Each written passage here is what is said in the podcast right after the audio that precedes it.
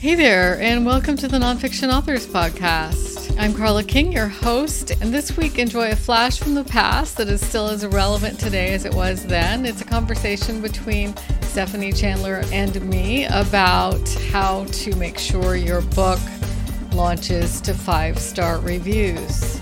So I hope you enjoy it and learn a lot from it. You can find the transcript, show notes, links, and other resources, as always, at nonfictionauthorsassociation.com. Hey everyone, welcome to our interview series for the Nonfiction Authors Association. Today's event is with Carla King and we're going to be talking about how to launch your book with five star reviews. I'm your host, Stephanie Chandler of the Nonfiction Authors Association. If you're new to us, in addition to event recordings, our community members receive exclusive templates, checklists, and other content released weekly. Media leads sent out by email every Friday, access to our active member community on Facebook, discounts off our year round nonfiction book awards program, and our nonfiction writers conference events, which are conducted entirely online, and discounts with our awesome partners, including Lulu, Find Findaway Voices, Office Depot, Ingram Spark, and more.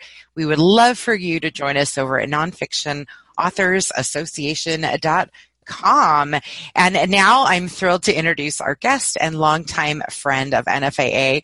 Carla King is the founder of Self Publishing Bootcamp, a series of educational books and workshops that help independent authors publish their books. She's a frequent speaker at writing conferences, a consultant and industry advisor, a te- former technical writer, and avid adventure traveler. Carla self-published her first book in 1995 and in 2005 started helping other authors by teaching, blogging, and speaking on the topic. Since then, she's reviewed hundreds of products geared to the independent author.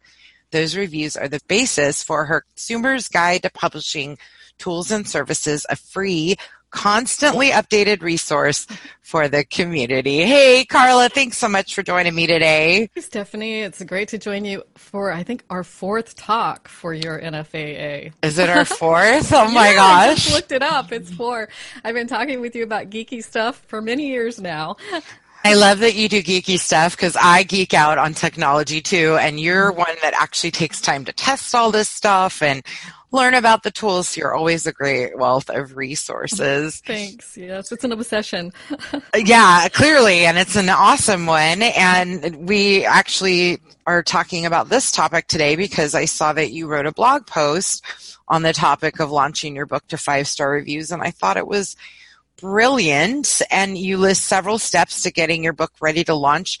The first is to place your book on the correct virtual shelf. What does that mean? We're all used to going to certain bookstores and looking through the shelves there, and it's no different online. People look for your book on a certain shelf that they frequent, and you should know what that shelf is. And surprisingly, many authors, especially who are independently publishing, completely skip that step.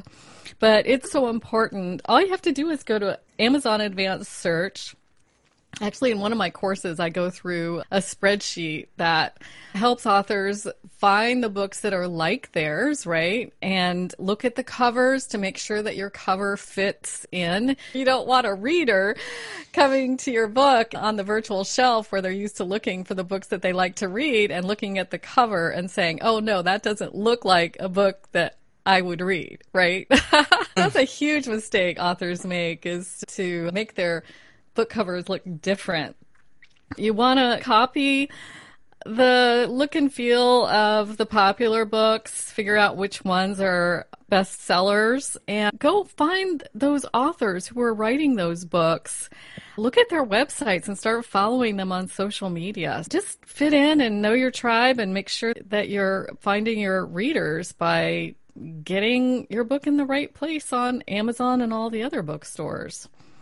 I would think categories are a big part of that. And I think this is a topic a lot of authors aren't aware of with mm-hmm. Amazon that there's, we have a lot more control over categories than we think. Can you talk about that briefly? Sure. And on other sites, they're BISAC codes and categories is simply Amazon's take on BISAC codes.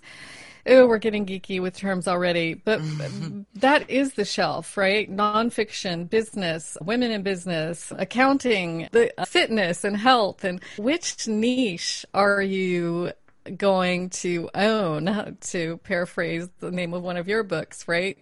Drill down and find that bookshelf or niche in the category that attracts people who are using Amazon's search engine or another bookstore's search engine.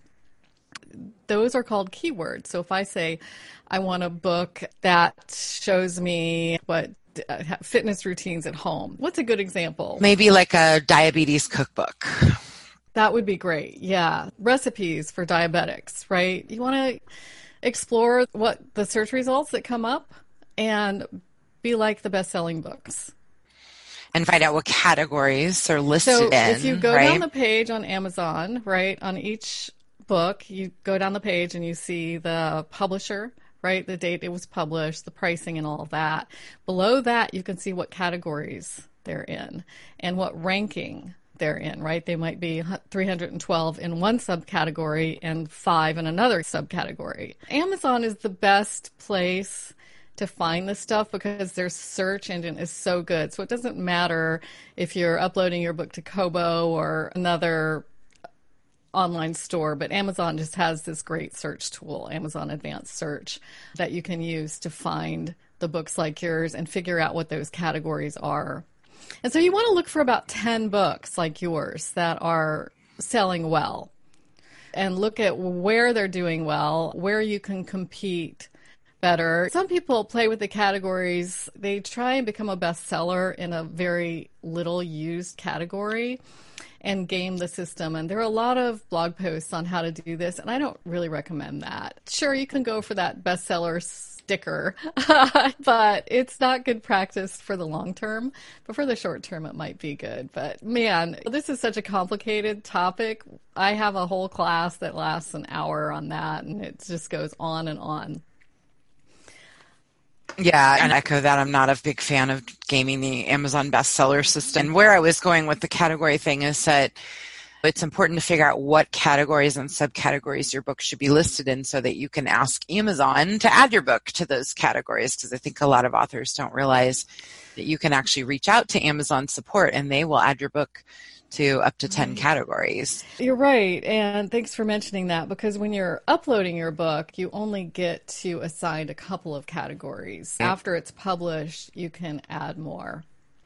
For sure. And I would recommend keeping track of that every couple of months, looking back at your book and seeing if you need to change categories. Absolutely. That's a great mm. suggestion, Carla. So you also recommend that authors work with beta readers, which is, I had my first experience with beta readers with my last book launch and I loved the entire process for a whole bunch of reasons. Tell us why you recommend beta readers and what they are for those who aren't familiar. Yeah. What they are the early readers of your book. So if you're publishing in a niche, you're probably publishing to solve a problem. So you probably have some people that you're helping. So use those people to test your book to make sure that you're reaching your audience. These are just early readers. And make sure that you're asking them the right questions too. I use a tool called betabooks.co. They allow you to upload your chapters, your whole book, to an online system where you can ask readers to give you feedback. So it's really important to ask for the right feedback, right? So make sure that you're not asking, make sure that they're not copy editing the book, right? To say, mm. okay, am I addressing your problem in this chapter? What are you understanding? What aren't you understanding? Are you interested? If you're writing memoir or other creative nonfiction, you might be asking, are you still engaged in the story? Do you like the characters? But if you're looking for recipes for diabetics, you're going to ask a whole nother set of questions, right? Are these recipes easy to follow? Am I providing enough technical information on sugar levels and all of that? When you have engaged beta readers, engaged early readers, eh, they start to feel really invested in your book. Like they're helping you write the book, right? So when your book is launched, they're going to be completely engaged. These are the people that you can leverage to become part of your street team to get those five star reviews on the site. So make sure to acknowledge them, keep them engaged, thank them on social media. Use your acknowledgments page to thank the best of the best beta readers. I had about 10 really good ones. I don't know how many beta readers. Did you have beta readers or did you have a street team for that book, your latest self publishing book? Yeah, I had, I invited beta readers. My goal was to get 100. I had 300 and I accepted them all except one who didn't look legit. And mm-hmm. then I didn't want editorial feedback, but I ended up getting it and I was glad I did. It actually made a big difference and realizing we actually needed another couple rounds of editing. And so the mm. whole process turned out to be really helpful from that perspective. And then, like you said, they were the first people to post reviews. And then two things that surprised me with that. One was that many of them went and bought the book when it launched, even though they didn't have to. They bought the book and showed their support. And I thought that was amazing and it really touched me. And the other thing I really enjoyed about beta readers was just having that personal connection with my readers and getting to know them and appreciate them and learning many of them had been reading my books for years. I didn't know that. So I just found the whole process really personally rewarding as well, just beyond the fact that I got so many wonderful reviews. And by the way, Carla, your review of that book is still mm-hmm. the most highly rated review on Amazon. It's the first review they show when you go to the book page. Cool. So. That's great. yeah. yeah. And you know what? I did buy the book because I, I want to support you and I, and we often do this to support each other in our totally. community, in our tribe.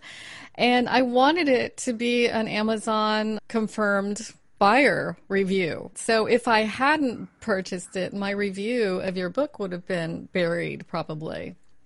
Yeah, and I greatly appreciate that. And in fact, you had the greatest headline too. You said, I put my highlighter away. And it, I just thought that was a great headline for the review. So, beta readers, every book I ever do from now on, I will leverage and invite beta readers to participate. Mm-hmm. And it's up to you when you invite them in. I write memoir as well as how to, and it's scary to invite people into an early early read of a memoir. It's a very personal book, and you know there's mistakes everywhere, and you're maybe revealing too much kind of scary things of, about your life and your thoughts. And but I still think it's worth the risk to go earlier than you're comfortable with because you mm. get so much amazing feedback from people who often say, wow, you know, what you said, I'd be scared to say it, but I so identify with it, which is what you're going for when you're doing creative nonfiction and memoir. Absolutely. That's wonderful advice. Yeah, it's getting out of your comfort zone, especially when you're writing memoir. it, it really is. So, next up, you talk about cultivating relationships with bloggers and other influencers. Tell us what you mean by that. You know, influencers are people who have a large audience themselves. And in the market research, step number one, you've identified best selling authors in your niche. Now, I wouldn't think of those people as competitors, I'd think of them as peers, right? And it's always awesome when you can co market your books together or, or create anthologies together. But first, you have to cultivate that relationship, which means following them, going to their website, getting their freebie, joining their mailing list, commenting on their social media posts, and not this is the social media rule of thirds, right? Don't walk in the room saying, Hey, I'm an author. I have a book. Look at my book. Treat it like a party. Enter, listen, connect with people, and then later when people start being curious about those brilliant comments that you're making and they say what do you do? You could say oh i'm writing a book on this. The more relationships you cultivate with these influencers the greater your reach when they become a friend a part of your tribe. Like both of us have are we would be called influencers and i'm an influencer also in the adventure travel industry And I get hit hard all the time by travel writers who have new books who want me to spread the word. But most of the time, they just push their book at me and say, Hey, will you help me publicize this? I'm like, I don't even know you.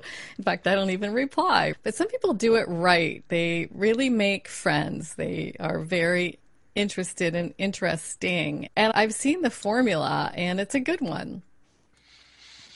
Yeah, and I had a note on here about personal relationships because, you know, you and I have become friends over many years of being side by side at San Francisco Writers Conference and other writers events. And once you have a personal relationship with somebody, you're far more likely to want to support each other when exactly. you like each other and know each other and you're not just out for please promote me promote mm-hmm. me i love that you say that because mm-hmm. i think if you can find a way to form a relationship and also make it a two-way exchange. I'll I'll feature you on my blog if you feature me on yours, those types of things. Or interview each other for your programs. That's right. Exactly. So, Carla, you also talk about the importance of having a high converting website. What do you yeah. mean by that? Yeah, so I was working with an author just last week and I looked at her website. She's writing, she's got a few books, a series that's coming out, but her website has, it's so busy. There's so much to do on her website. You can go read all of her blog posts. She's got a little travel company. She hooks to videos. And she has an email sign up form at the bottom of her homepage. I was like, oh my gosh, this is the example of a very low converting website because people get so busy. If they're interested in her topic, they get so busy watching the videos and reading the blog posts that they never see the email offer. So I'm working with her to create a giveaway that people want an ethical bribe, we call it. I put the email sign up on the front of the page, at the top of the page, get rid of all those menu items and have a home and an about and a blog menu item, create a landing page, which is a page that doesn't even have those menu items on. The only thing you can do is put your email address in to get the freebie that you want. And that's called a landing page. But you can make your website a high converting just by I mean, uh, on carlaking.com, my front page has three places to sign up for my email list. I felt bad. I've developed it over the years. and I felt bad because I do have blog posts and podcasts and all this information. But really, I want to give people, I want to give people my book. I want to give them the free chapter of my book about travel in America, and then I have another sign up for travel through China, and then another one for I think women in motorcycling, women who want to choose a beginner motorcycle. And it seems like a lot, but I have to say I've surveyed people and they're not irritated by it. And I even have those irritating pop ups. Now, you think they're irritating, but how many times do you end up putting your email address in those pop ups. Yeah. I love valuable lead magnets. So great mm-hmm. reports, videos, content, things that people want to sign up for. I think every author needs one of those. That's a great tip, mm-hmm. Carla. Yeah. So basically, your website, every piece of content you publish should have a an offer like on your blog, oh, do you want more about this? Sign up for my newsletter. I talk about this all the time. Get the free report. It's not irritating if it's at the bottom of your blog post. I use a tool called ConvertKit. What do you use? Aweber, MailChimp? It's constant contact for many years. yes, yeah. constant contact. These tools, email marketing newsletter tools, make it very easy to create a little sign up area on the and you can add it to your HTML. And this is very cheap. If you don't if you don't have web skills, you can easily find somebody to do this kind of thing for about under a hundred dollars easily. For sure. It is something else we've done. We create bonus downloads and reports every couple of months. And so we finally created a, a whole page called freebies and we mm. list all of these different free reports. And that page alone generates about 50 new signups a week just from because there's so much to choose from. But and that's not even including our existing subscribers who get the free reports and we're keeping them engaged. So I'm a huge fan of free content. Give them your best content. This is how we build our followings. So Carla, I get a lot of questions about whether or not we should be setting up pre-orders. What are some of the mm-hmm. advantages of doing that? pre-orders one thing it solves this irritating problem of releasing a book using ingram spark you hit that publish button and it takes a while for your book to be populated at Amazon, at Barnes and Noble, at Kobo, right? So your book is launched and it's not going out on the same day actually because of this population problem. So your book, when you set up pre-orders, your book actually will be launched on the same day at all retailers. Pre-orders help your super fans review the book first. Those super fans that you cultivated before your beta readers are much more likely to reserve a pre-order. In fact, did I reserve a pre-order of your book? Did you do it? We did, and you probably yeah. did. Yeah. Mm-hmm. I'm pretty sure I did because I wanted to give you that review on the first day and help you do that. And I think you you did the whole pre-order thing right, the whole beta reader thing right. Mm-hmm. You had a list of your beta readers and you reminded them when the book was coming out. You thanked them for all the awesome input. It just made us feel really good about our participation in your book. And it really made it feel like we helped a lot, which I know we did because I've had similar experiences. And that's a huge one. The other thing is that on iBooks and Kobo, all the orders that you accumulate before your launch date are credited toward your first day's sales rank. so Amazon doesn't do this, but iBooks and Kobo does this. So you can be a bestseller status on launch day at iBooks and Kobo. That's pretty cool.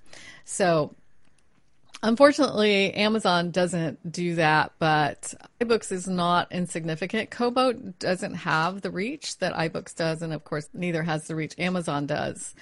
But the Apple community is very enthusiastic. I think it's great for that.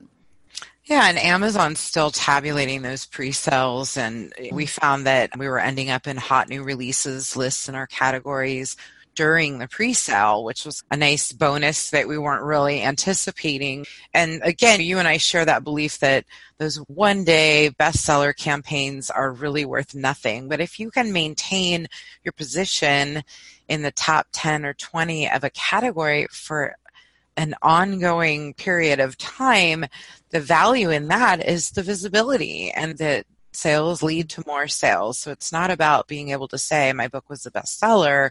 It's about showing up in those lists so that other people buy the book.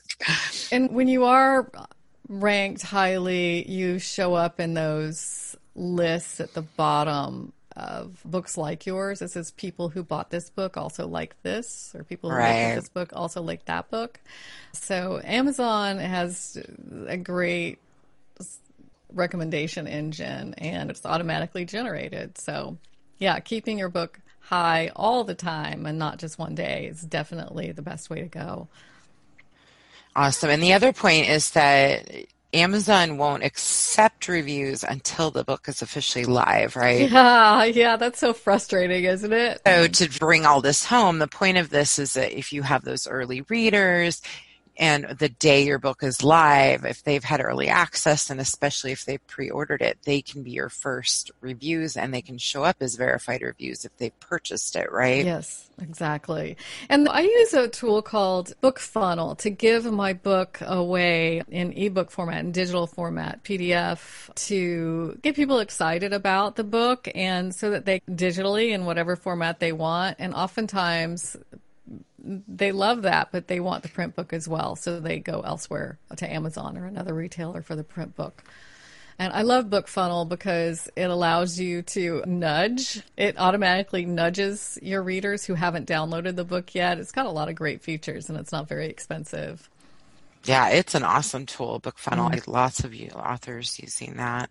Carla, any final tips? I think this was so helpful. Thanks. Yeah, final tips. I just I really want people to do their market research and competitive analysis and fit into their niche. So, doing that first step, or even going back and making the corrections that you need to fit into your niche is fine because you can change your book cover without changing your ISBN. So if it's late to start, you can go back and do your market research and increase sales. Listen to your beta readers, really, really create your community and connect with the peers and pump each other up. Create a giveaway with an anthology marketing that. You can do that by giving your book away for free, creating the anthology, using Amazon KDP Select, which I don't recommend going exclusive with Amazon except for these free anthology type giveaways that promote a whole subset of authors. And what's the last one? Oh, get rid of that clutter on your homepage and just, you can even replace your homepage with a landing page with a promise of a free ebook and more information coming down the line. I've recommended many of my authors to just archive their website for now and replace it with a single landing page with a single purpose. And that has worked very well. Well, that's it. Yeah. Those are my best tips. Great info, Carla. Tell us where our listeners can connect with you online and what services you offer. Okay. I have a coaching business for authors who want to independently publish. And I love creating courses. I've got a big course on how to do the kinds of things that we talked about and everything self publishing related, including setting up your publishing business. And if you're a nonfiction author, you might have a business that you're attaching your book to. If you don't, I can help you do that. And those are at selfpubbootcamp.com. Thank you for that, Carla, and thanks for your time today. This was really interesting conversation. Thank you, Stephanie. It's always great to be here.